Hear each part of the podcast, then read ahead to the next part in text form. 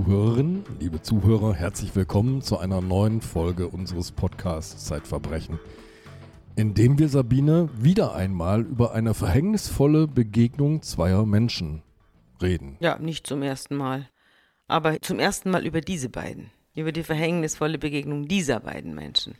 Die Begegnung kann man schon sagen, das ist ein harmloser Geburtstag. Der findet in Stuttgart statt in einem afrikanischen Restaurant am 17. Juni 2011. Ja, aber die Geschichte werde nicht ich erzählen, sondern unser Gast, Daniel Müller, der hat ja hier auch ein Abo. Das ist der Chefredakteur unseres Magazins Zeitverbrechen, das mit diesem Podcast korrespondiert und der auch immer wieder hier mit den dollsten Recherchen aufschlägt, unter anderem mit dieser hier, die für uns allerdings nicht sehr ruhmreich begann. Vielleicht, Daniel, kannst du dazu was sagen? Wir haben da ja selber, naja, sagen wir mal, vielleicht waren wir etwas blauäugig. Vielen Dank für die Einladung, dass ich wieder hier sein darf. Ich freue mich sehr. In der Tat ist das eine ganz besondere Vorgeschichte diesmal zu diesem Fall, den ich im Übrigen nicht alleine recherchiert habe, sondern mit dem sehr geschätzten Kollegen Alexander Rupflin, der heute nur nicht hier sein kann. Es war so, wir haben im Magazin ein Interview gedruckt mit einer Fotografin, die ein sehr eindrückliches Fotobuch als Abschlussarbeit ihres Studiums vorgelegt hat, in dem es in erster Linie mal um den Tod ihrer kleinen Schwester ging und auch um den Tod ihres Vaters. Sie hat einen Preis gewonnen, glaube ich, mit diesem Buch. Und Sie hat diese auch einen Preis gewonnen. Idee kam über die Artdirektion der Zeit, die von diesem Buch sehr angetan war und uns sagte, das ist ja ein toller Fall. Da hat eine junge Fotografin die Orte des Sterbens ihrer Schwester und ihres Vaters fotografiert und das hat da in dieser Ausstellung irgendwie auf jeden Fall für Aufsehen gesorgt und sie hat dann auch geäußert, dass sie eben glaubt, dass die beiden nicht auf natürlichem Wege zu Tode gekommen sind, und deswegen kam das nun überhaupt nur zu Verbrechen. Genau, es kam genauer gesagt über die Fotoredaktion zu uns und wir haben uns das dann angeschaut. Diese Bilder waren sehr, sehr eindrücklich, das muss man sagen. Es waren auch so Inhalte von Gesprächen von ihr und ihrer kleinen Schwester darin. Es waren Erinnerungen an früher. Es waren auch Bilder von früher aus der Kindheit. Also es war wirklich auf den ersten Blick ein tolles Buch und sie kam eben mit dem Impetus zu uns zu sagen, sie glaubt nicht so richtig daran, dass sich ihre Schwester und auch ihr Vater suizidiert haben, was die Conclusio der ermittelnden Behörden war, als sie die beiden Todesfälle ermittelt hatten. So, dann haben wir ein Interview dazu gestellt, das der Kollege Rupflin geführt hat und haben diese Bilder gezeigt. Und als wir nun gerade im Druck waren, aber noch nicht erschienen, bekam ich völlig aus dem Blauen heraus, ohne erkennbaren Zusammenhang zunächst, eine Hilferuf-Mail von einem Mann, der mir sagte, er habe da einen Fall, der seine eigene Tochter betreffe, die er nun schon seit langem nicht mehr gesehen habe und bei der Mutter liege der Verdacht nahe, dass sie an dem Münchhausen bei Proxy-Syndrom leidet. Wir werden später noch erklären, was das genau bedeutet. Und dass er in einem Sorgerechtsstreit ist, den er aus seiner Warte gerade nicht gewinnen kann, dass ihm verschiedenste Sachen vorgeworfen werden, unter anderem der sexuelle Missbrauch seiner eigenen Tochter und dass ich mir den Fall doch mal bitte anschauen möge. Und das habe ich dann getan. Vielleicht muss man noch dazu sagen, dass wir aus dem Interview mit der Fotografin alle Hinweise auf mögliche Täter, denn die waren ja auch in dem Interview drin und auch in dem Buch, das sie da veröffentlicht hat, dass wir die vorher herausoperiert haben, dass wir da Hinweise in einem Interview veröffentlichen von Leuten, die offenbar den Ermittlungsbehörden in keiner Weise aufgefallen waren das war uns dann doch zu dicke. Ja, das haben wir natürlich bereinigt. Man kann ja nicht einfach dahergehen und irgendwen beschuldigen. Namen waren natürlich sowieso nicht gefallen, aber auch das war uns viel zu weitgehend, weil es dafür überhaupt keine Beweise oder Anhaltspunkte aus unserer Warte gab. Das Interview hat schon in erster Linie die Beziehung dieser Fotografin zu ihrer Schwester thematisiert und die Fragen, die sie hat, die für sie noch offen geblieben sind nach dem Tod ihrer Schwester. Und dann las ich also nun diese Mail des Vaters und plötzlich tauchte derselbe Name auf wie der der Fotografin. In der Mail, in der ersten Mail. In der ersten Mail. Und ich dachte, ach du meine Güte, was ist jetzt hier los? So von beiden Seiten jetzt plötzlich Informationen, die vorliegen. Das Interview ist bereits im Druck. Da hatten wir natürlich auch eine journalistische Sorgfaltspflicht zu sagen, dieser Geschichte gehen wir mal ganz gründlich nach. Und gründlich heißt in diesem Fall, dass wir schlussendlich zwei Jahre an dieser Geschichte recherchiert haben. Mit einfachen Worten ein komplexer Sachverhalt. Wir haben einen Vorwurf von einer Fotografin betreffend mehrerer Todesfälle in ihrer Familie gegen einen Mann. Und wir haben eine Mail dieses Mannes unabhängig von der Fotografin an uns mit dem Inhalt, er werde hier zu Unrecht gegen allerlei angeblicher Verbrechen öffentlich verfolgt. Wir haben uns dann also schnell aufgemacht und uns entschlossen, die Geschichte also wirklich tatsächlich von vorne zu recherchieren und alles einmal komplett aufzurollen. Alle möglichen Gesprächspartner uns zu suchen, die daran beteiligt waren. Das heißt natürlich, dass wir beide Seiten zu Wort kommen lassen wollten, also sowohl die Mutter als auch den Vater des in Rede stehenden Kindes. Als auch die Fotografin. Als auch die Fotografin, sowie das beteiligte Jugendamt. Wir haben Anfragen natürlich gestellt an die Staatsanwaltschaften, an die Gerichte, an Verfahrensbeistände, an Therapeuten, an Sachverständige. Wir haben weit über 20 Gespräche mit verschiedensten Menschen geführt, waren sehr, sehr lang unterwegs, teilweise Wochen. Das alles spielt in Baden-Württemberg. Und im Ausland. Und zum Schluss dann auch im Ausland, genau. Aber vielleicht versuchen wir es mal chronologisch, denn diese Geschichte ist leider, das muss ich hier mal einmal ankündigen, etwas kompliziert. Was in der Natur der Sache liegt bei Familienrechtssachen, die sind einfach unheimlich kompliziert. Dann lass uns doch mal nach Stuttgart zurückkehren. An den 17. Juni 2011 in das afrikanische Restaurant, in dem, glaube ich, der Halbbruder des Mannes, von dem hier die ganze Zeit die Rede ist, wir nennen ihn hier Martin Koch, seinen Geburtstag feiert. Ganz genau. Wir haben das noch kurz zur Information allen Beteiligten andere Namen gegeben, um auch nicht weitere Erkennbarkeiten aufzuzeigen, weil man natürlich gerade in dieser Situation, in der Sie sich jetzt befinden, sehr, sehr sorgfältig damit umgehen muss, dass die nicht noch weiter traumatisiert werden. Also Martin Koch trifft am 17. Juni 2011 beim Geburtstag seines Halbbruders auf eine Frau, die wir hier Sandra Busch nennen wollen. Und die beiden, so unterschiedlich sie sind, denn sie sind sehr, sehr unterschiedlich. Er ist so ein sehr ordentlicher, typischer Schwabe vielleicht, IT-Berater. Ingenieurtyp. Ja, so ein Ingenieurstyp, der sehr, sehr viel Wert auf Ordnung legt und hat noch keine Kinder, ist zu dem Zeitpunkt 43 Jahre alt.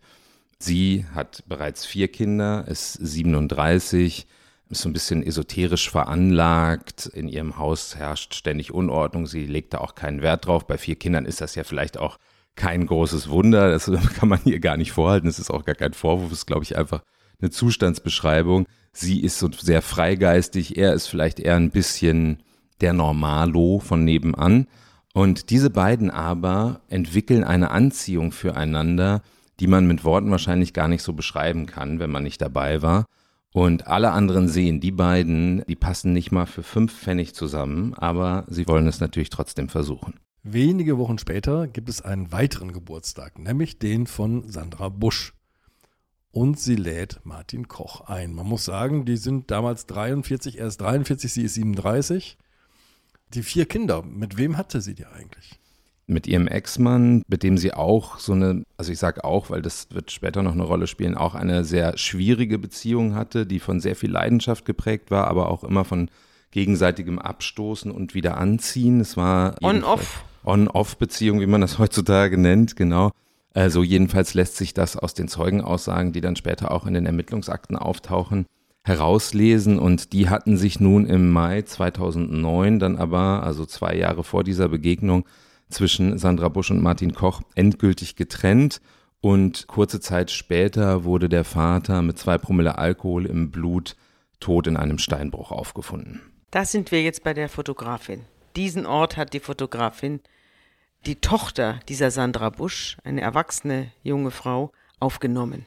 Dieser Ort war in ihrem Buch abgebildet. Wenn jemand in einem Steinbruch gefunden wird, beginnen polizeiliche Ermittlungsarbeiten. Zu welchem Ergebnis haben die geführt? Die waren relativ eindeutig und schnell beendet. Suizid. Also er wurde gefunden von zwei Jugendlichen die dann die Polizei gerufen haben. Er lag am Fuße eines Felsens, der zehn Meter hoch war oder so. Er muss da entweder runtergestürzt sein, alkoholbedingt, sodass es kein Suizid war, sondern ein Unfall, oder er muss sich selbst runtergestürzt haben. Da war letztlich das Obduktionsergebnis unklar. Eine Fremdeinwirkung wurde aber ausgeschlossen.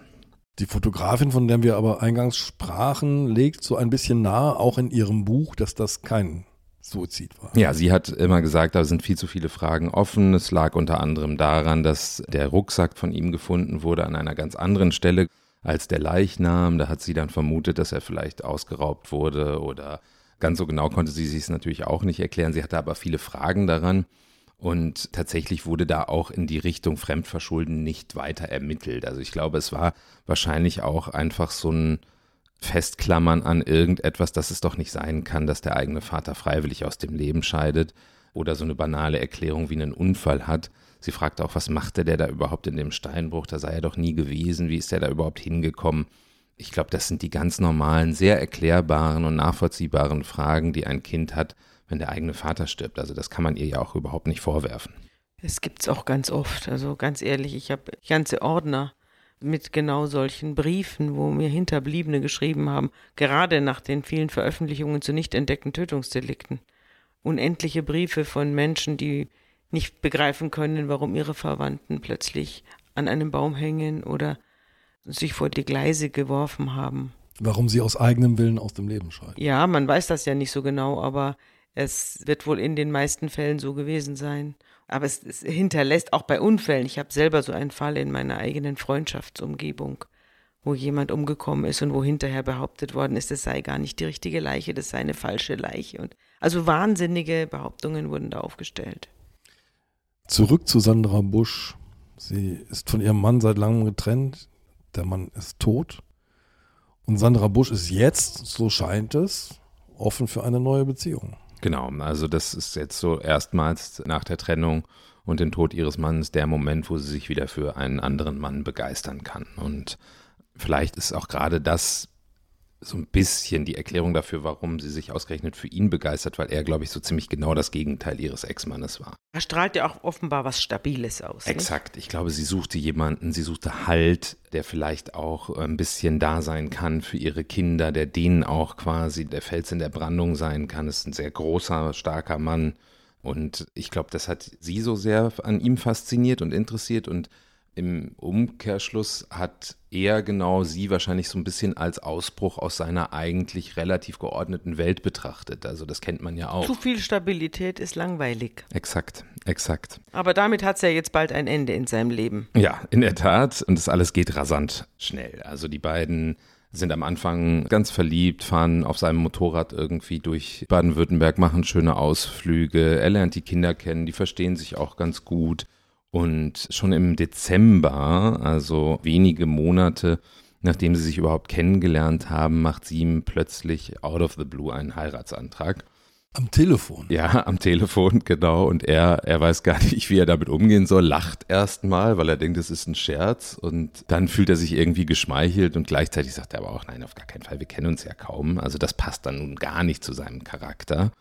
Und deswegen wird das erstmal auf Eis gelegt und Vielleicht muss man dazu wissen, also jedenfalls nach allen Recherchen, die wir gemacht haben, Sandra Busch ist jetzt keine Frau, die so gut damit umgehen kann, zurückgewiesen zu werden oder überhaupt kritisiert zu werden. Sie fühlt sich schon sehr sakrosankt, auch in ihrer Stärke, diese vier Kinder über Zeiten natürlich auch allein großgezogen zu haben und sie hat sich da so reinbegeben in diese Beziehung, hat da so viel Halt gesucht und dann plötzlich wird dieser Antrag zurückgewiesen das macht, glaube ich, auch was mit dir. Also er ist so der Fels, du beschreibst so einen großgewachsenen Mann, sehr sortiert, sehr Wie sieht geordnet. sie denn aus? Genau, das war die Frage, die ich also, jetzt auch Entschuldigung, Entschuldigung.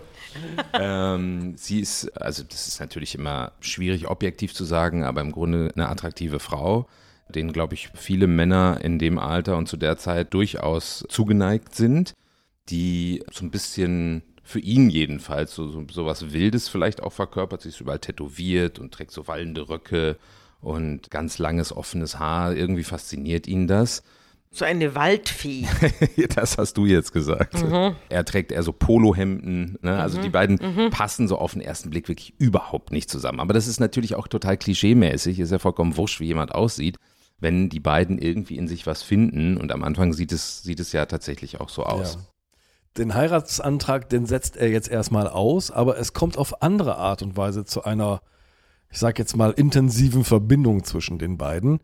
Denn Sandra Busch lebt mit ihren Kindern in einem Haus, das sie, glaube ich, mit ihrem Ex-Mann gekauft hat und das aber nicht abbezahlt ist. Genau, und sie hat zu dem Zeit große Probleme, Geld zu verdienen. Sie ist schon sehr fleißig, arbeitet als Dachdeckerin, also ist auch jemand, der so sehr gut anpacken mhm. kann hat aber da wenig Jobs, lebt so ein bisschen von der Hand in den Mund und irgendwann kann sie die Raten nicht mehr bezahlen und es droht eine Zwangsversteigerung des Hauses. Sie ist gelernte Dachdeckerin? Nee, gelernt, das ist so ein bisschen unklar, was sie eigentlich wirklich abschließend gelernt hat oder ob es eher immer so Jobben hier, Jobben da war. Die ist sehr autodidaktisch, hat sich viel drauf geschafft, ist handwerklich sehr, sehr begabt aber so einen festen Job in dem Sinne hatte sie, hatte sie nicht. Zumindest jedenfalls nicht zu dem Zeitpunkt. Und nun bittet sie ihn, wo die Zwangsversteigerung droht und sie auf die Straße gedroht wird zu setzen mit den Kindern, ob er nicht einspringen kann. Und tatsächlich tut er das. Er ist relativ vermögend, kauft das Haus und baut sich die Scheune nebenan für sich selbst aus, weil er denkt irgendwie gut, so richtig schon zusammenziehen, da ist er irgendwie nicht ganz so äh, mhm. äh, bereit zu. Aber er rückt ran. Aber er rückt ran. Er ist in ihrer Nähe, aber doch nicht bei ihr. So, das scheint ihm irgendwie ein ganz guter Deal zu sein für den Zeitpunkt und damit ist ja auch erstmal die Familie gerettet. Es gibt im Nachhinein, glaube ich, das können wir jetzt schon erzählen, so einen Vorwurf von ihr gegenüber ihm. Er sagt, er hat dieses Haus unfassbar billig bekommen, irgendwie 200.000 Euro unter dem Schätzwert. Das ist so, so ein Nachtreten, das da stattfindet. Und er sagt, ich habe sie gerettet vor dem Untergang. Wer hat recht? Und das ist genau die Frage. Also das ist eine sehr gute Frage, die schwebt ja hier über allem. Im Grunde genommen ist es die klassische Geschichte von er sagt, sie sagt. Es gibt nahezu nichts, wozu man die beiden befragt, wo man die gleiche Antwort von beiden bekommt. Es ist bis zu dem Zeitpunkt, also es ist eigentlich nur das Kennenlernen in diesem afrikanischen Restaurant. Da kann man sagen, das ist unisono von beiden in etwa gleich geschildert. Ab dann gibt es zwei Wege, die diametral voneinander wegzeigen. Den einen schildert sie, den anderen schildert er. Wir konnten letztlich nicht alles überprüfen. Gerade bei dieser Finanzierungssache ist es ganz, ganz kompliziert. Ich würde sagen, beide haben ein Stück weit recht. Ich kann nicht sagen, ob er sie übers Ohr gehauen hat. Das glaube ich auch nicht. Das passt auch nicht zu ihm.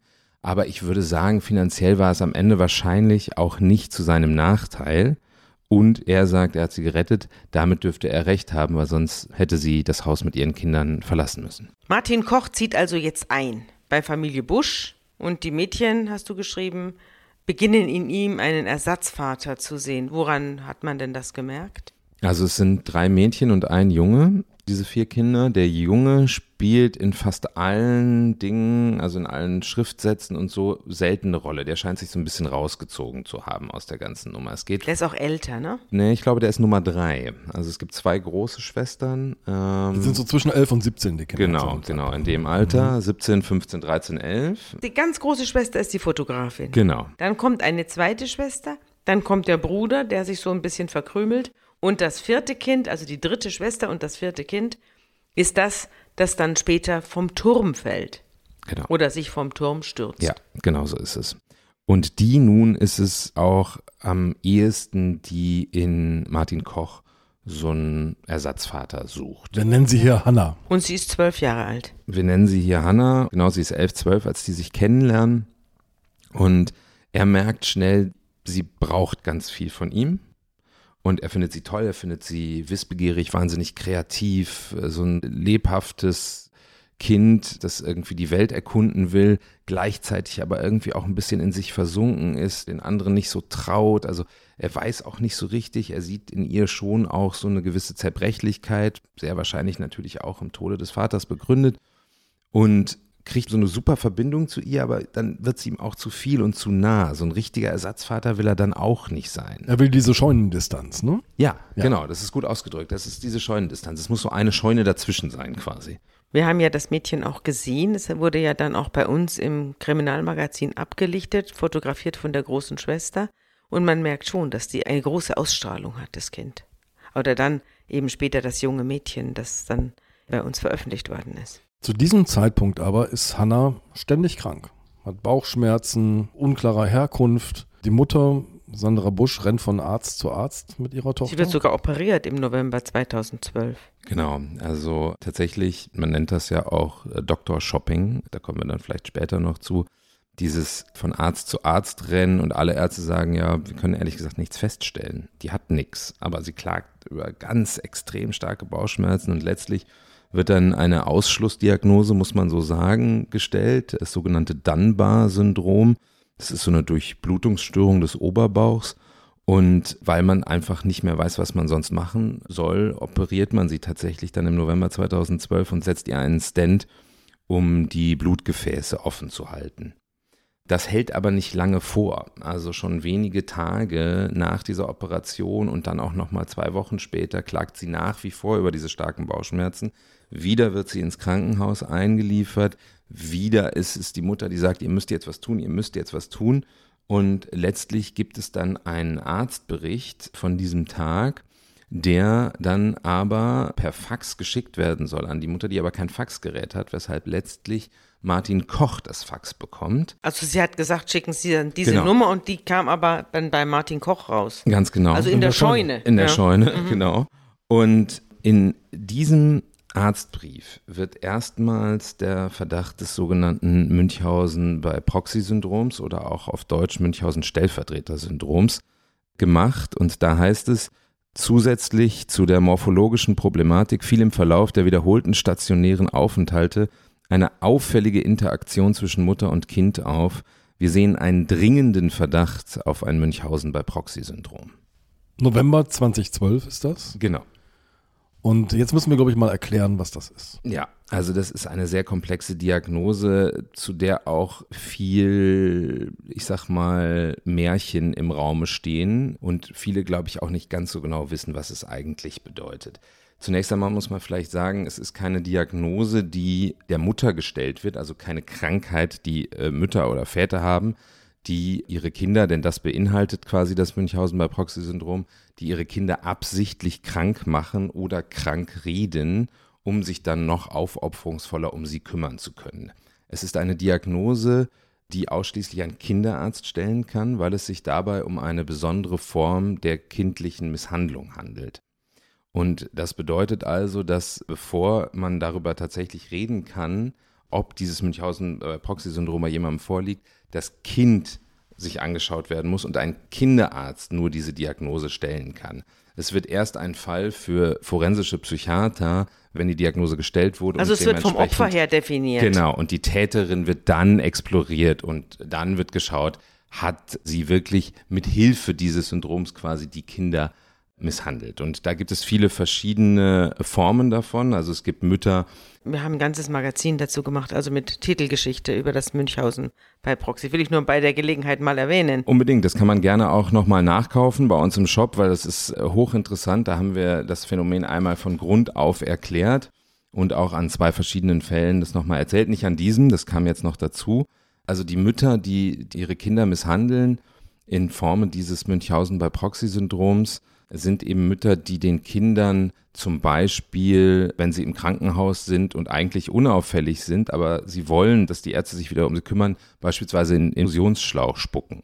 Oder die Diagnosen manipulieren, wenn Urin abgenommen wird, Blut da reintröpfeln. Nur damit sich weiter um das Kind gekümmert wird und nur damit alle sehen können, wie aufopferungsvoll die Mutter sich wiederum um dieses ach so kranke Kind kümmert. Das waren aber jetzt sehr harmlose Beispiele. Meistens sind es ja eben stärkere Dinge, die da stattfinden. Hin zu Also Vergiftungen. Vergiftungen sind ganz häufig medikamentöse Vergiftungen oder andere Vergiftungen, sodass das Kind richtig krank wird. Es gibt viele Kinder, die diese Münchhausen-Behandlung durch ihre Mutter nicht überleben.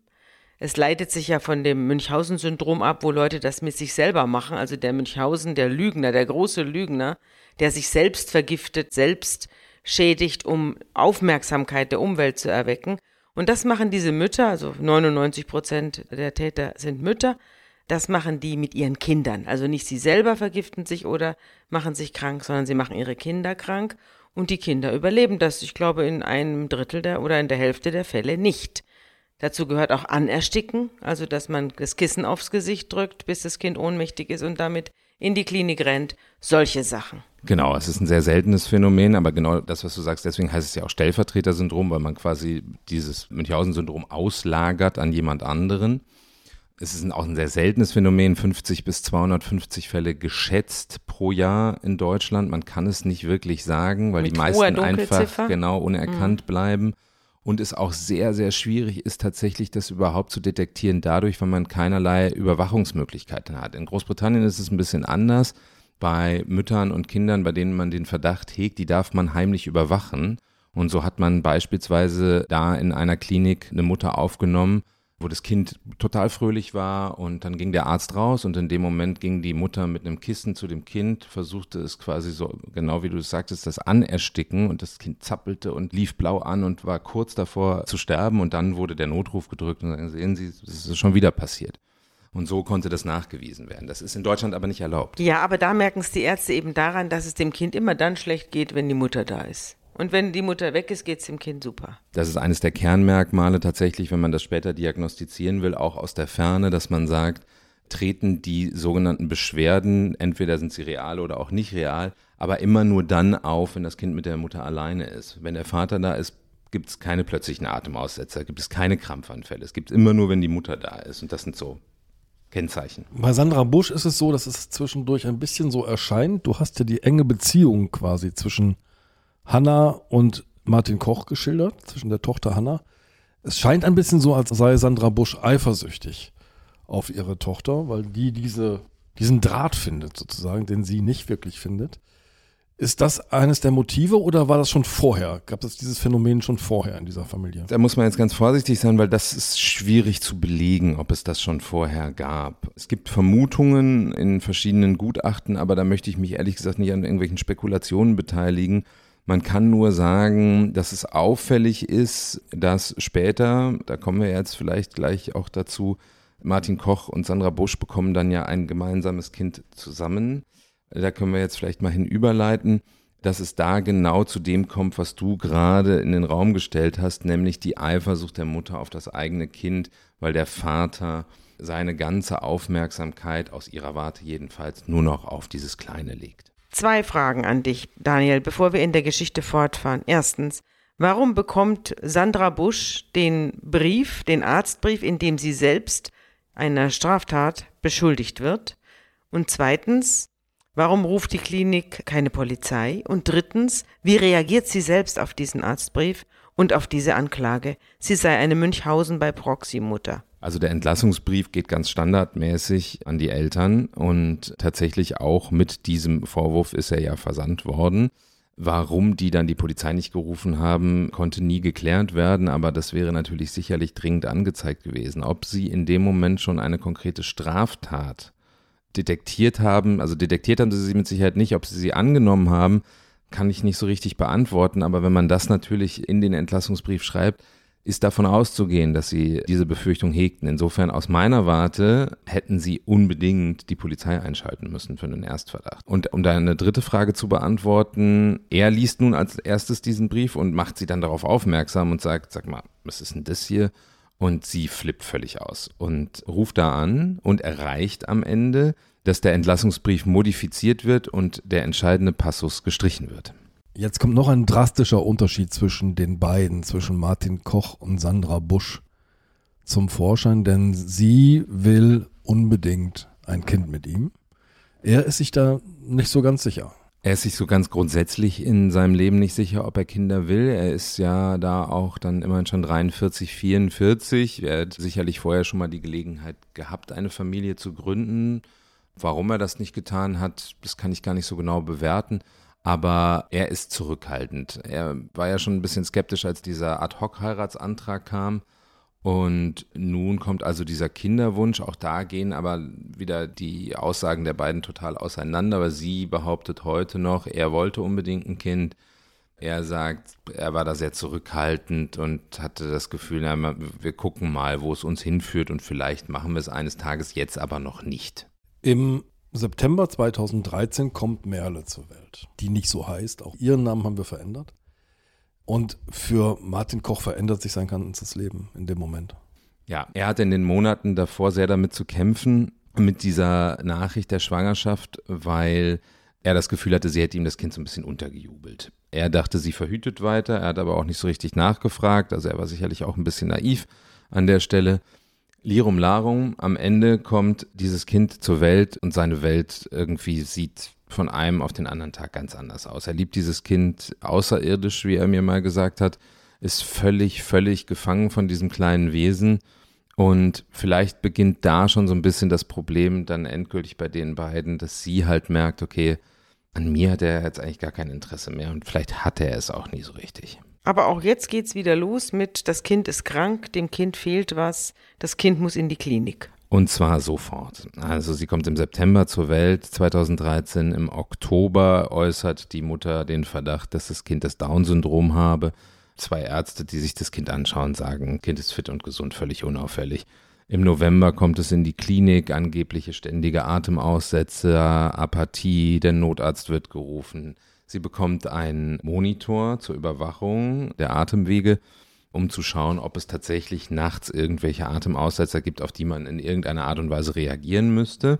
Normalerweise werden solche Überwachungsmonitore für eine Woche oder auch mal mehrere Wochen, in Ausnahmefällen für ein paar Monate an äh, Mütter ausgegeben, um ihre Kinder zu überwachen. Sandra Busch wird diesen Monitor drei Jahre lang nicht zurückgeben und das Kind ständig überwachen. Im Oktober gibt es noch ein weiteres, im November noch einen weiteren Klinikaufenthalt. Also ich glaube, die, die Kleine ist kein Vierteljahr alt, da hat sie schon fünfmal im Krankenhaus gelegen. Später dann in einem Gutachten wird das ja dann von einem psychiatrischen Sachverständigen bewertet, der der Überzeugung ist, dass Sandra Busch ihrer Tochter die Luft abgedrückt hat. Genau, das ist der Kinderarzt tatsächlich. Es ist ein Professor für Kinderheilkunde, äh, der das Gutachten stellt und der ist davon überzeugt, dass sie das getan hat, ja.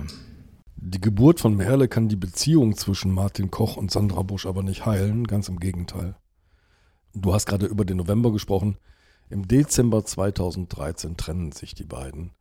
Noch nicht so ganz. Er bleibt in seiner Scheune, auf seiner Scheunendistanz, aber sie leben jetzt offiziell getrennt. Sie leben offiziell getrennt, aber nun ja, das ist ein bisschen, das, das wiederholt sich die Geschichte, wie zwischen Sandra Busch und ihrem Ex-Mann, dass es auch zu so einer On- und Off-Beziehung wird. Also offiziell sind sie tatsächlich getrennt, er bleibt aber noch ein halbes Jahr dort wohnen, dann zieht er zurück in die Kleinstadt, aus der er einst gekommen war. Sie sehen sich aber weiterhin hin und wieder, verbringen sie auch mal eine Nacht miteinander. Es gibt auch mal erotische Nachrichten von der einen Seite, dann von der anderen Seite, dann gibt es wieder Vorwürfe. Wenn man das alles so nachliest und wenn man die Gespräche führt, es muss unglaublich anstrengend gewesen sein für beide. Vom Neuanfang ist ja auch immer wieder die Rede. Und all dieses Hin und Her und ich liebe dich, ich hasse dich ist begleitet von ständigen Krankenhausaufenthalten der kleinen Merle. Genau, sie kommt dann, glaube ich, im, ich habe vorhin gesagt, vierter und fünfter Krankenhausaufenthalt waren schon im November 2013, das war nicht ganz richtig, das war dann im Oktober 2014 waren der vierte und fünfte, muss ich mich korrigieren, aber tatsächlich immer wieder monatlich oder dreimonatlich gibt es solche Klinikaufenthalte und es ist auffällig, dass es oft in Situationen passiert, wo die Eltern sich vorher gestritten haben. Da ist das Kind dann krank. Hm. Es gibt ein ewiges Hin und Her, auch um die Frage, welchen Zugang hat Martin Koch zu seiner Tochter, die er, wie du ja sagst, überirdisch liebt. Im Dezember 2015 scheint es zunächst mal zu einer Einigung zu kommen, eine richtig offiziell vereinbarte Umgangsregelung. Genau, wonach er sie regelmäßig sehen darf und sie eigentlich auch regelmäßig bei ihm übernachten soll. Doch dazu kommt es nie. Und das lässt die Mutter nicht zu. Und immer wenn es kurz davor steht, kommt irgendeine Ausrede. Also, dass sie zum Beispiel irgendwie einen anstrengenden Tag hatte und jetzt nicht mehr wechseln können, das könne man ihr nicht zumuten. Oder es gehe ihr wieder schlecht oder sie hat jetzt doch eine Spielverabredung oder, oder, oder. Also immer gibt es irgendeine Ausrede, und er lässt sich eine Zeit lang hinhalten und macht immer wieder Druck, aber irgendwann reicht es ihm dann. Irgendwann sagt er, das kann jetzt hier nicht mehr so weitergehen und sagt, wenn du mir jetzt noch einmal bei so einem vereinbarten Termin mit so einer Ausrede kommst, dann verklage ich dich. Und ihm fällt ein, dass es ja schon mal diese Münchhausen bei Proxy-Vorwürfe gab in dem Arztbrief. Und das fällt ihm jetzt auf, dass das Spiel jetzt mit seiner eigenen leiblichen Tochter weitergeht das, was seine Adoptivtochter sozusagen oder seine angenommene Tochter Hanna ja auch schon erlebt hatte. Ganz Geht genau. jetzt mit Merle weiter. Ganz genau, das fällt ihm auf und er meldet es dann auch beim Jugendamt und hofft, dass in Zukunft das vielleicht auch dazu führen wird, dass er jedenfalls zumindest den Umgang, der vereinbart war zwischen den beiden, auch nach einem Elterncoaching, was sie wahrgenommen hatten, zumindest anfangs, dann kam sie nicht mehr, dass das jetzt tatsächlich auch mal umgesetzt wird. Es sind jetzt immerhin zwei Jahre, nicht, Andreas? Aber zu dem Zeitpunkt haben die beiden noch das gemeinsame Sorgerecht? Also er hat ein Umgangsrecht, aber nicht das gemeinsame Sorgerecht. Das ist ja sehr kompliziert. Das Sorgerecht ist quasi das, was über allem steht. Und das Sorgerecht ist dann aufgefächert in zum Beispiel das Aufenthaltsbestimmungsrecht, ins Umgangsrecht, ins Besuchsrecht. Das sind dann also viele verschiedene Layer quasi nochmal drunter. Und er hat ein verbrieftes Umgangsrecht, was ihm aber de facto quasi verwehrt wird. Also er kann die Kleine ab und zu mal sehen, aber sie darf jedenfalls nie bei ihm übernachten und er möchte jetzt endlich eine engere Beziehung zu dem Und Kind. nachdem er die Mutter der Münchhausen-Eigenschaft geziehen hat gegenüber dem Jugendamt, kommt es ja knüppeldick. Da heißt es dann, er vergewaltige die vierjährige gemeinsame Tochter. Jetzt beginnt dieses Spiel, das du vorhin schon genannt hast. Ne? Er sagt, sie sagt, er sagt, die Sandra ist krank. Sie sagt, der Martin ist böse. Und zwar, jetzt beginnt sozusagen ein Vernichtungskrieg, könnte man sagen. Jetzt äh, wird aus dem Sorgerechtsstreit und dem Umgangsstreit ein, ein Vernichtungskrieg, in dem beide mit dem ganzen Arsenal, was sie zur Verfügung haben, natürlich auch nach vorne gehen. Nur eben mit dem Unterschied, dass das, was er ins Felde führt, schon das ein oder andere Mal tatsächlich bestätigt oder jedenfalls mal angenommen wurde, nämlich das Münchhausen bei Proxy-Syndrom, während sie mit Verdächtigungen aus der Ecke kommt, die bislang noch nie ausgesprochen wurden. Und das wird natürlich zu einem großen Problem für ihn. Also als er dann davon erfährt, dass sie ihn tatsächlich angezeigt hat wegen sexuellen Missbrauchs, seiner eigenen Tochter und nicht nur das, sondern er soll das Kind auch noch an fremde Männer gegeben haben, die sich dann auch mit sexueller Gewalt gegen dieses Kind verhalten haben. Das ist also ein monströser Vorwurf und er hat jetzt die Angst, dass sein ganzes Leben zusammenbricht. Er sagt natürlich, das ist alles totaler Quatsch, ich habe die nie angefasst, ich würde das nie tun. Das sind alles Erfindungen und er sieht sich aber trotzdem schon im Gefängnis, er sieht sich seinen Job verlieren, er sieht sich seine Tochter nie wiedersehen. Also er steht da vor einem Berg aus Angst. Und ich glaube, sie steht natürlich auch vor einem Berg aus Angst, weil sie entweder sich einredet, dass ihrer Tochter das wirklich passiert ist, oder sie jedenfalls Angst hat, dass wenn sie das jetzt nicht spielt, diesen Vorwurf, dass sie plötzlich durch diesen Münchhausen-Vorwurf ein Problem bekommen könnte und ihre Tochter möglicherweise verliert. Also Das Kind wird befragt und erzählt detailreiche Geschichten, entsetzliche Geschichten. Ja, sie erzählt unter anderem von schwarz gekleideten Männern in einem Wald, die ihr Nadeln in den Po gesteckt haben sollen und wo sie sich ausziehen musste, wo der Papa sie hingebracht habe. Tatsächlich detailreiche Geschichten, die ihr zunächst auch geglaubt werden bei der Polizei und auch von weiteren Ermittlungsbehörden. Und das kann man ja auch ein bisschen nachvollziehen, wenn so ein Kind sowas erzählt, dass man das jetzt nicht abtut. Es ist ja wichtig, das dann auch zu ermitteln. Nur wissen wir aus so vielen Fällen in der Vergangenheit, man kann als Stichworte mal für die Hörer und Hörerinnen vielleicht die Wormser Prozesse nennen oder auch den Montessori-Prozess in Münster und später den Fall Pascal. Das kann man, da haben wir ja zum Teil auch hier schon drüber gesprochen, wo also Kindern suggeriert wurde, sie hätten solche schrecklichen Sachen erlebt und am Ende stellte sich raus, das war alles nur eingeflüstert. Und so ähnlich wird es hier auch laufen.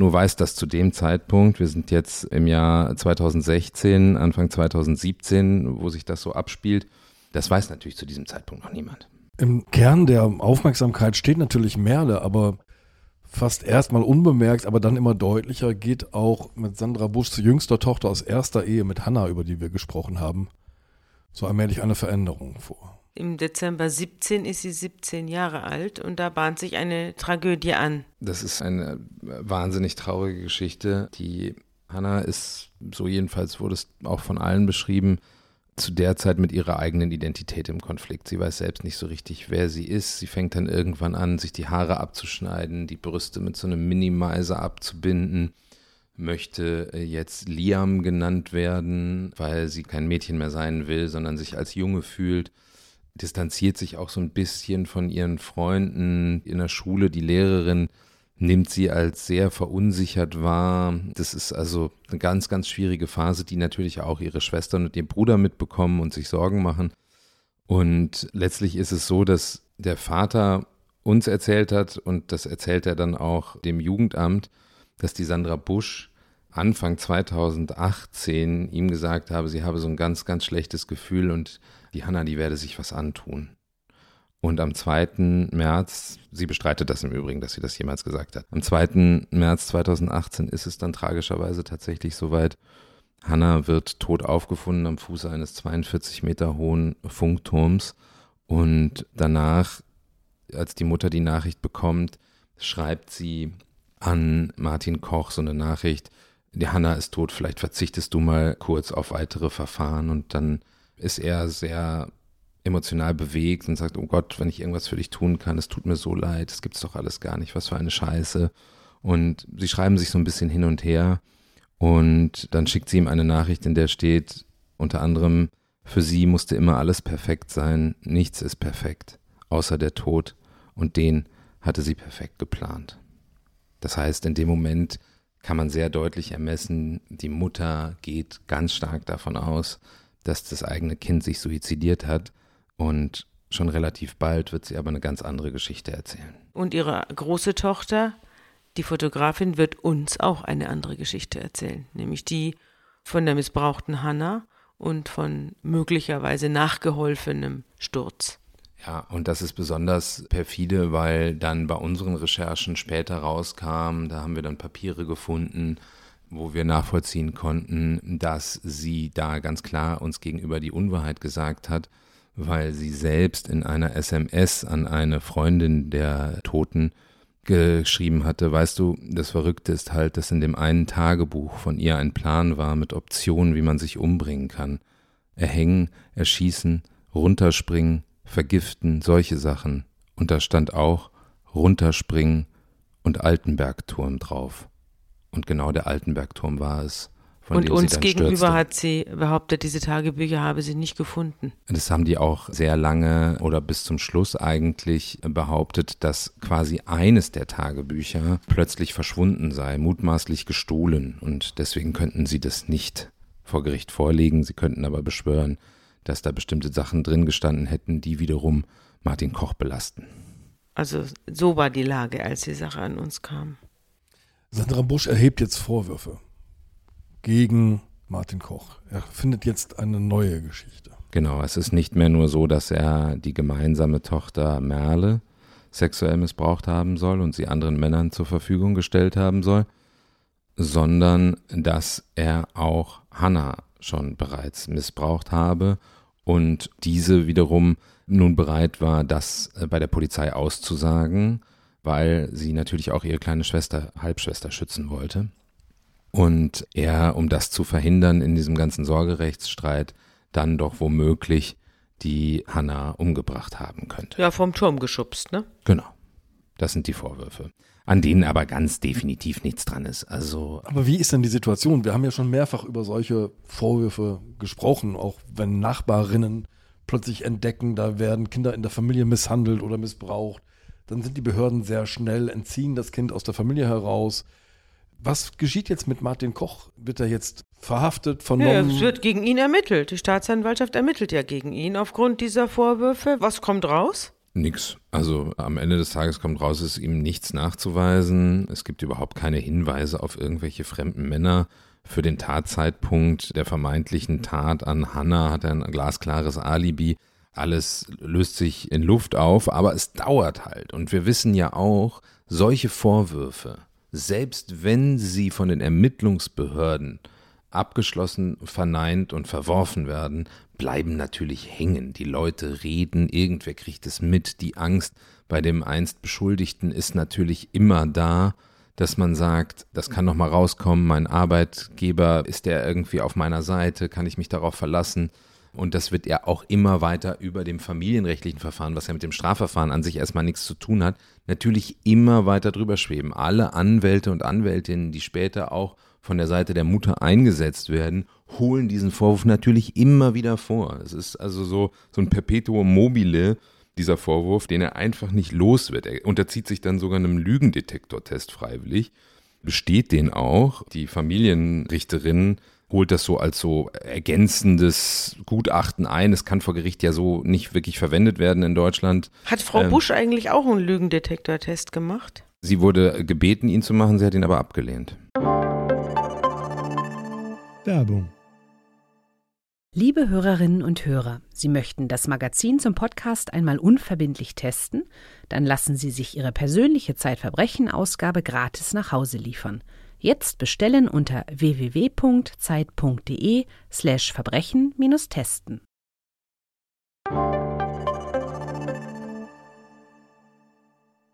Es gibt aber ein Gutachten über sie.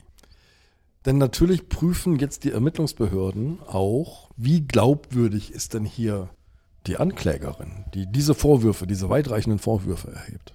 Was war das für ein Gutachter oder für eine Gutachterin, die sich mit Sandra Busch beschäftigt hat? Also es gibt verschiedene Gutachten. Dieses Verfahren ist voll von Gutachten. Mit wie vielen Akten haben wir es denn eigentlich so zu es, tun? Meter. Es sind Meter. Es sind unglaublich viele Schriftsätze, es sind unglaublich viele Verfügungen von verschiedenen Gerichten, es sind unglaublich viele Gutachten, letztlich auch Parteigutachten von beiden Seiten eingebracht.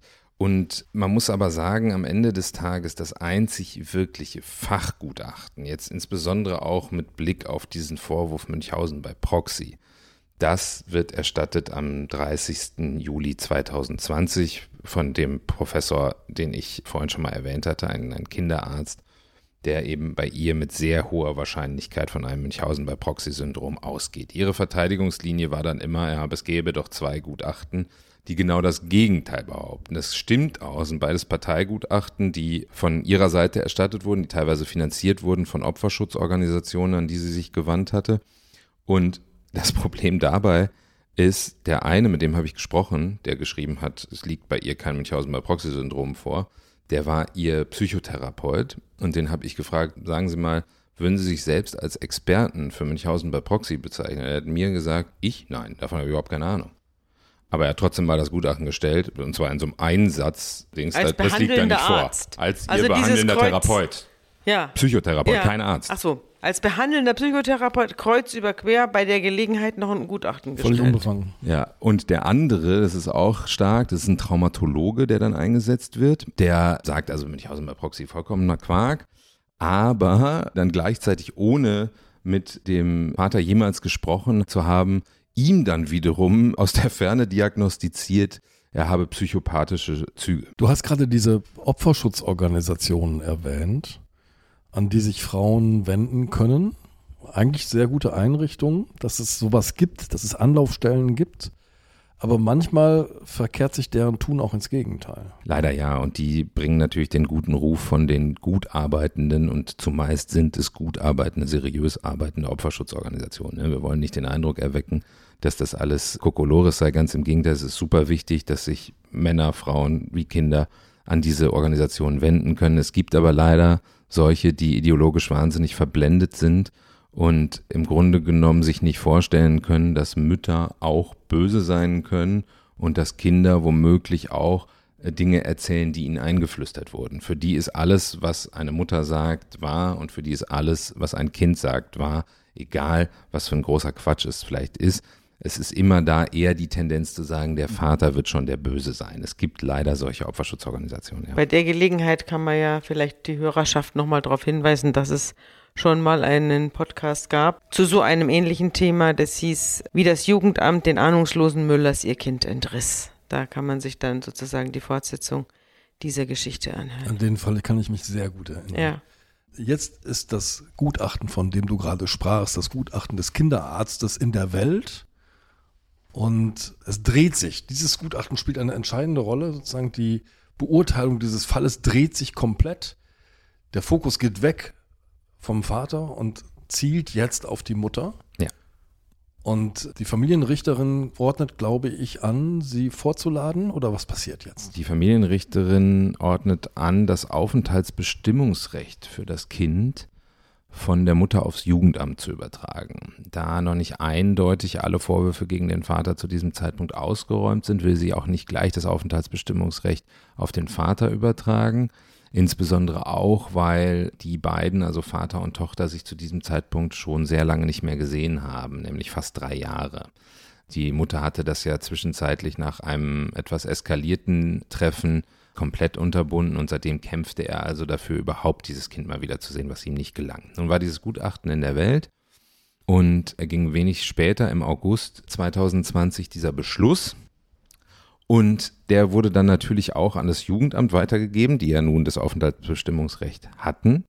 Und dem Jugendamt wurde auch aufgetragen, quasi zu der Mutter zu fahren und das Kind zu holen. So. Das Jugendamt wusste also Bescheid Sonst wusste aber niemand Bescheid.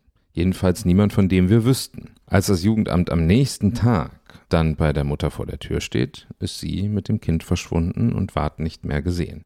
Das heißt, jemand muss sie gewarnt haben. Wir können nicht abschließend klären, wer es war.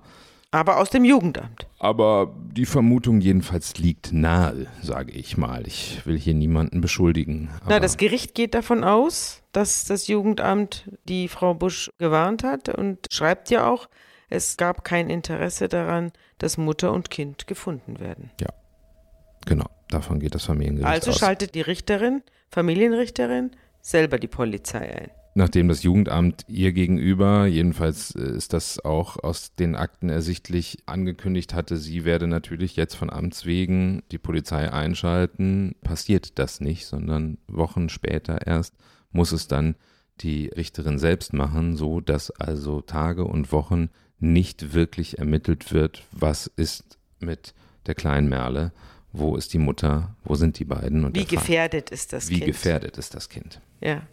Wir haben also jetzt einen Kriminalfall und keinen Familienstreit mehr.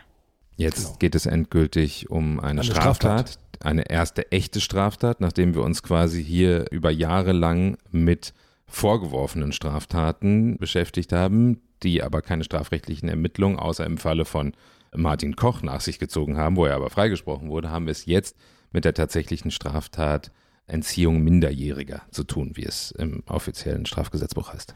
Wir können jetzt schon sagen, von diesem Tag im August, 26. August 2020, bis zu dem Zeitpunkt, an dem die beiden wieder gefunden werden, Mutter und Tochter, wird mehr als ein Jahr vergehen. Mhm. In dieser Zeit habt ihr ja euch auch schon eine Meinung gebildet. Damals war eigentlich ausgemacht gewesen, dass ihr über diesen Fall schreibt. Ihr habt dann nicht darüber geschrieben. Und zwar, weil die beiden verschwunden waren und weil was befürchtet worden ist? Ich habe mich dann mit sehr vielen Experten ausgetauscht und letztlich hat die Sicherheit der kleinen Merle absolut überwogen, denn die haben uns fast unisono gesagt, dass es bei dem Vorwurf Münchhausen bei Proxy, wenn der wirklich so bestätigt ist, wie dieses Gutachten das annimmt, die Gefahr, dass die Mutter der eigenen Tochter was antun könnte, zu groß ist, wenn sie womöglich durch eine große Berichterstattung in der Zeit äh, unter Druck aufgesch gesetzt. aufgeschreckt mhm. und unter Druck gesetzt mhm. wird. Ja. Mhm. Aber das heißt, zu diesem Zeitpunkt oder in diesem Zeitraum, in dem Mutter und Tochter verschwunden sind, habt ihr Martin Koch natürlich öfter gesprochen. In welcher Verfassung trifft man den Mann da an? Also ich trete ihm jetzt, glaube ich, nicht zu nahe, wenn ich grundsätzlich sage, er ist jetzt kein Emotionsbolzen. So, der, der, trägt sein Herz jetzt nicht auf der Zunge. Wir hatten ihn ja auch vorher schon getroffen und schon erlebt und hatten so einen, so einen Eindruck von ihm. Nun aber war sein Kind verschwunden und man hat ein, teilweise eine leere Hülle da sitzen gehabt vor sich. Ein Mensch mit eingefallenen Augen, der in schrecklicher Sorge um sein Kind war und gleichzeitig aber im totalen Kampfesmodus. Also alle möglichen Anträge schickt, ist selbst recherchieren gegangen, hat Leute engagiert, hat sich mit anderen Vätern ausgetauscht, denen ähnliche Dinge passiert sind, denen auch die Kinder quasi entführt wurden ins Ausland, wo die Kinder teilweise über Jahre verschwunden waren, um irgendwie zu verstehen, was ist da passiert, was kann da passieren, womit muss ich rechnen, wie kann ich jemals wieder meine Tochter in den Arm nehmen. Also das war schon sehr, sehr bedrückend, muss ich sagen. Während Martin Koch so verzweifelt, du sagst, wie eine leere Hülle vor dir sitzt, was unternehmen denn die Ermittlungsbehörden? Sucht die Polizei tatsächlich und wie sucht sie? Es dauert lange, bis sie alle Möglichkeiten ausschöpfen, sage ich es mal so. Also bis tatsächlich ein Haftbefehl ergeht für die Mutter vergehen Wochen und Monate.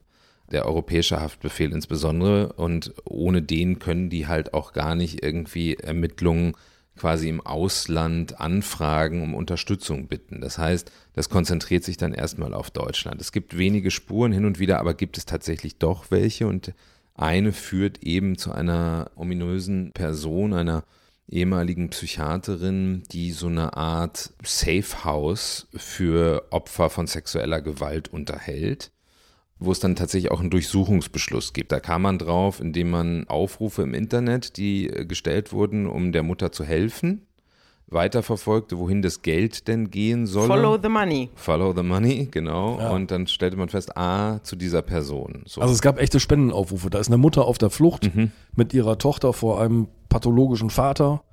Der die Unheimlicher Psycho. Genau. Genau. Und das ist das, was ich vorhin schon mal angedeutet habe, diese womöglich ideologisch etwas verblendeten Opferschutzorganisationen, die dann unbenommen das glauben, was die Mutter eben sagt und sich ihr anschließen. Und in diesem Safe House wurde dann tatsächlich auch durchsucht. Äh, diesen Ort kannte man da vor Ort schon, wo das spielt. Das zugeständige Amtsgericht, da hat der Richter, der kannte das nämlich auch schon, gesagt, ja, da gibt er sein Okay, dass das durchsucht werden darf. Das sei ja schon bekannt, das sei eine sektenähnliche Organisation. Und da könne er sich das schon vorstellen, da soll man mal gucken. Da wird sie aber nicht gefunden. Werden beide nicht gefunden. Und irgendwann weitet sich das durch den europäischen Haftbefehl dann auch auf die Suche im Ausland aus. Aber es bleibt wirklich vollkommen ungeklärt. Sie haben keine wirkliche Spur. Sie können nicht mal sagen, ah, da, da waren sie mal. Also sie, sind, sie tappen völlig im Dunkeln. Es könnte sein, dass sie in diesem Safehouse waren. Es könnte aber auch sein, dass sie da nie waren. Und plötzlich, quasi out of the blue, kriege ich einen Anruf und höre nur, Merle ist aufgetaucht. Vorher aber hat das Gericht im Mai 2021 dem Vater in Abwesenheit der Mutter und des Kindes das alleinige Sorgerecht für Merle übertragen. Ja, genau. Also das hat auch sicherlich damit zu tun, dass das Jugendamt, das schon vorher immer eher auf der Seite der Mutter war und teilweise bis zur Abstrusität die Mutter verteidigt hat und ja womöglich sie auch gewarnt hat nach äh, dem Gutachten, dass die nun auch endgültig gesehen haben nach der Flucht, dass Merle bei der Mutter womöglich gefährdet sein könnte. Und deswegen wird das alleinige Sorgerecht dann schließlich dem Vater übertragen etwa vier Monate bevor die Kleine dann in Kroatien wieder auftaucht. Merde ist wieder da, so lautete der Anruf. Und dann? Und dann ging es um die Frage, wie können Vater und Tochter zusammenkommen und inwieweit ist Merle eigentlich überhaupt erst wieder aufgetaucht. Das war dann erstmal völlig unklar. Dann stellte sich relativ bald heraus, dass die Polizei in Rijeka in Kroatien, einer, einer Hafenstadt, die beiden erstmal vorübergehend mitgenommen hat auf die Wache und das kleine Mädchen dann in ein Waisenhaus gebracht hat, wo sie dann erst einmal untergebracht war und die Mutter in Untersuchungshaft genommen. Und wie so oft in dieser Geschichte ist es die Er sagt, sie sagt Situation. Er sagt, die Polizei habe sie dort aufgespürt. Sie sagt, das hat sie uns dann später gesagt, dass sie sich freiwillig gestellt habe, nachdem ihre beiden ältesten Töchter sie aufgefordert haben oder gefragt haben, Mensch, Mama, komm doch zurück, dir geht's doch nicht gut, du musst auf dich aufpassen, die Kleine braucht doch auch ihren Umgang in Deutschland mit ihren Geschwistern. Und dann habe sie sich freien Stückes dazu entschieden, zur Polizei zu gehen. Sie, muss man dazu sagen, jedenfalls sagt sie das immer leider an zwei sehr seltenen chronischen Krankheiten, Morbus Bechterew und Morbus Crohn. Und diese beiden Krankheiten hätten ihr das Leben auf der Flucht auch letztlich zur Hölle gemacht, weil sie am Ende nur noch Salzstangen essen konnte und das Gefühl hat, ihr ganzer Darm sei perforiert und sie, sie hatte so abgenommen und war auch tatsächlich, als wir sie trafen, muss man sagen, sehr abgemagert.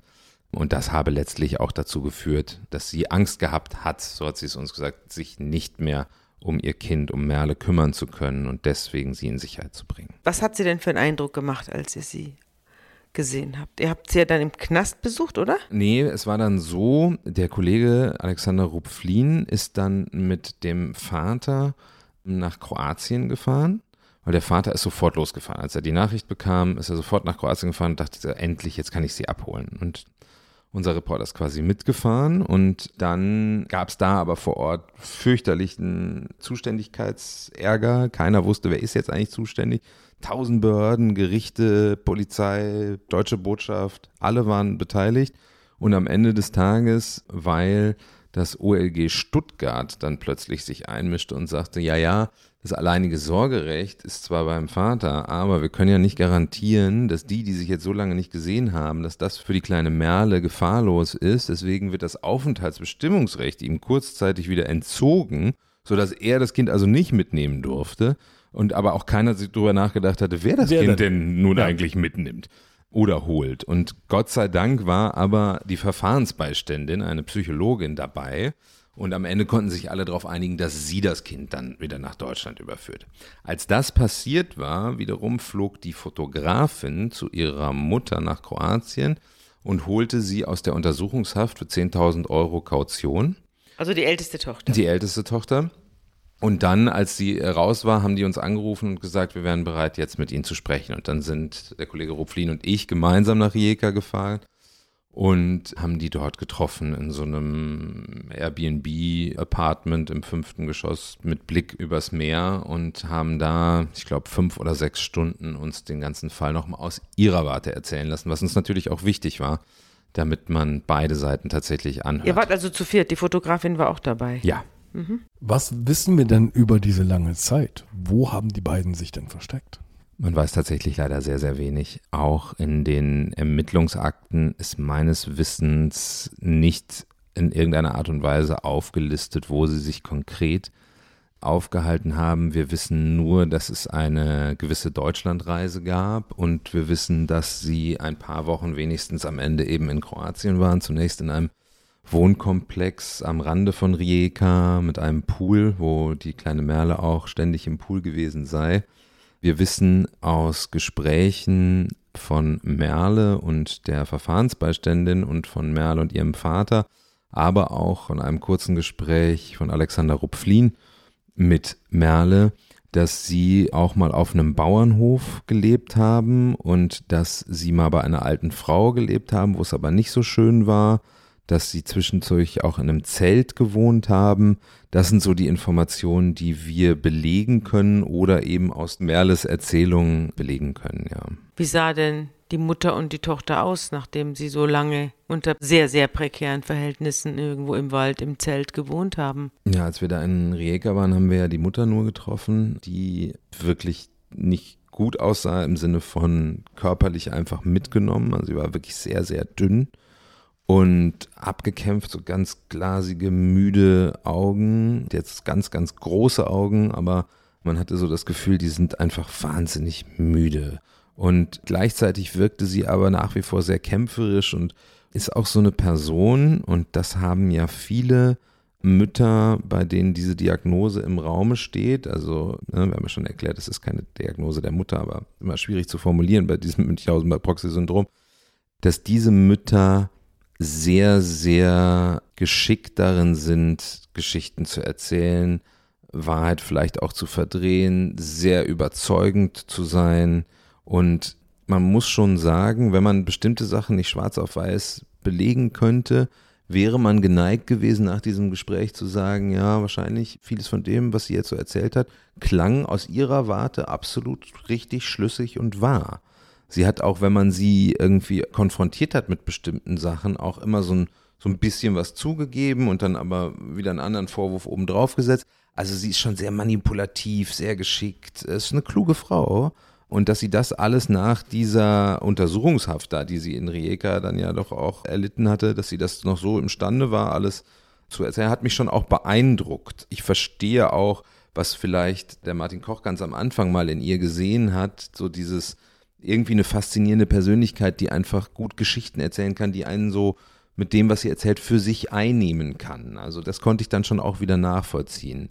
Bei dem Kind ist es so, dass die dann zunächst mal in eine Klinik gekommen ist und da tatsächlich auch erstmal eine ganze Weile geblieben ist, um wieder aufgepäppelt zu werden. Also eine psychiatrische Einrichtung, wo sie viel Therapie hatte, wo viel gesprochen wurde wo man dann feststellte, dass ihre Zähne in einem sehr schlechten Zustand waren, weil es wahrscheinlich mangelnde Zahnhygiene gab, dass sie eine leichte Fußfehlstellung hatte, weil sie möglicherweise viel zu lange in zu großen Schuhen rumgelaufen sei, dass sie motorisch nicht auf dem altersgerechten Stand von acht Jahren war also das waren so im Wesentlichen. Ja, sie konnte noch nicht mal mit Besteck essen. Und sie konnte nicht mal mit Besteck essen. Das kam auch noch dazu. Vom Schulischen ganz abgesehen. Genau, sie war ja schon lange schulpflichtig im Grunde genommen. Das kam ja auch noch Sie ist dazu. jetzt acht. Sie ist jetzt acht, jetzt ist sie in der Schule und inzwischen hat sie auch ganz viel aufgeholt. Aber die ersten Tage und Wochen waren natürlich schwierig und dann gab es eine ganz langsame Annäherung an den Vater, der durfte sie dann zunächst besuchen und dann irgendwann durfte sie mal bei ihm schlafen. Das war dann ganz entzückend, weil sie hatte irgendwie Angst, in ihrem eigenen Zimmer zu schlafen. Er wiederum hatte Angst, dass sie bei ihm im Schlafzimmer schläft und ihm am Ende irgendwie wieder ein Schuh draus gedreht würde, dass er vielleicht doch noch seine Tochter sexuell missbrauche. Und so haben sie dann beide im Wohnzimmer gesessen sie auf der Couch gelegen, er auf dem Sessel und sind da gemeinsam eingeschlafen. Das letzte Mal habt ihr sie am 6. Januar dieses Jahres gesehen. Mhm. Persönlich, oder? Ja, der Alex war da und hat sie persönlich getroffen, hat mit ihr auch gesprochen. Natürlich immer ganz, ganz vorsichtig und mit Zustimmung des Vaters. Ne? Also das ist ja gerade bei Kindern extrem wichtig.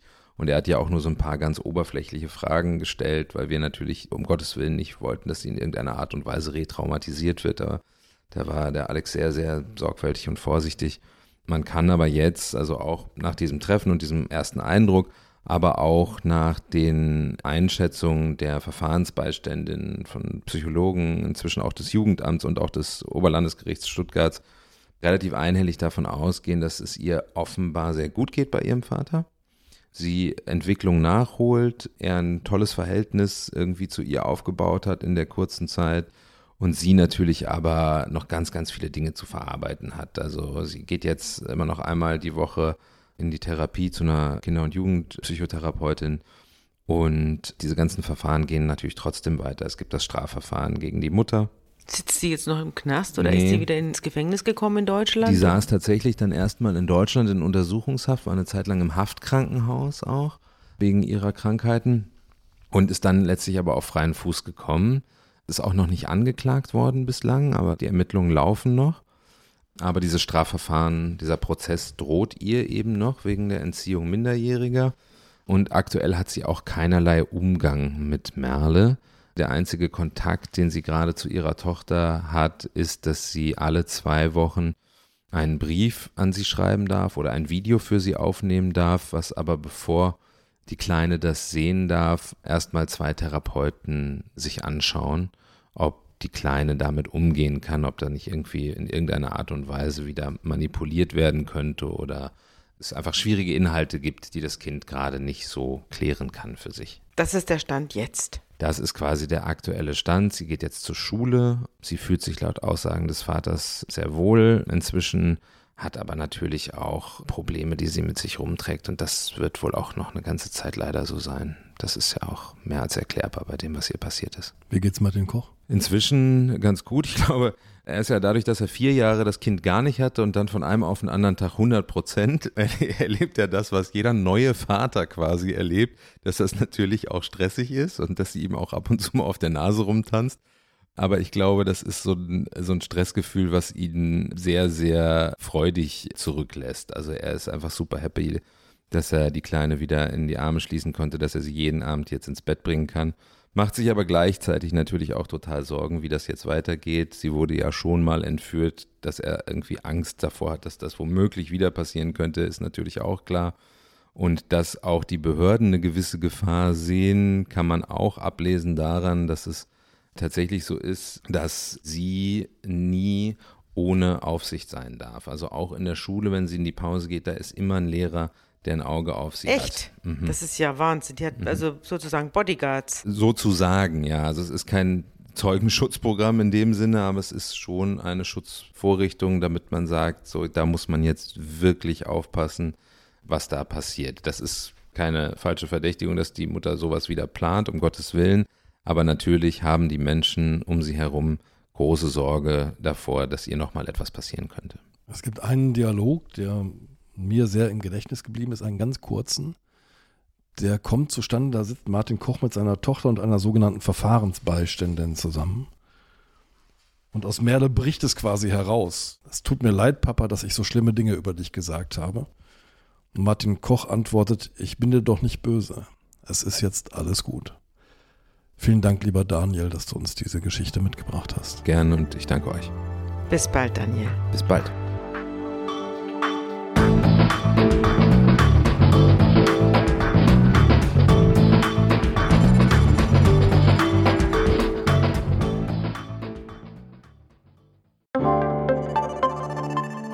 Werbung. Prime-Mitglieder hören Zeitverbrechen bei Amazon Music ohne Werbung. Lade noch heute die Amazon Music App herunter.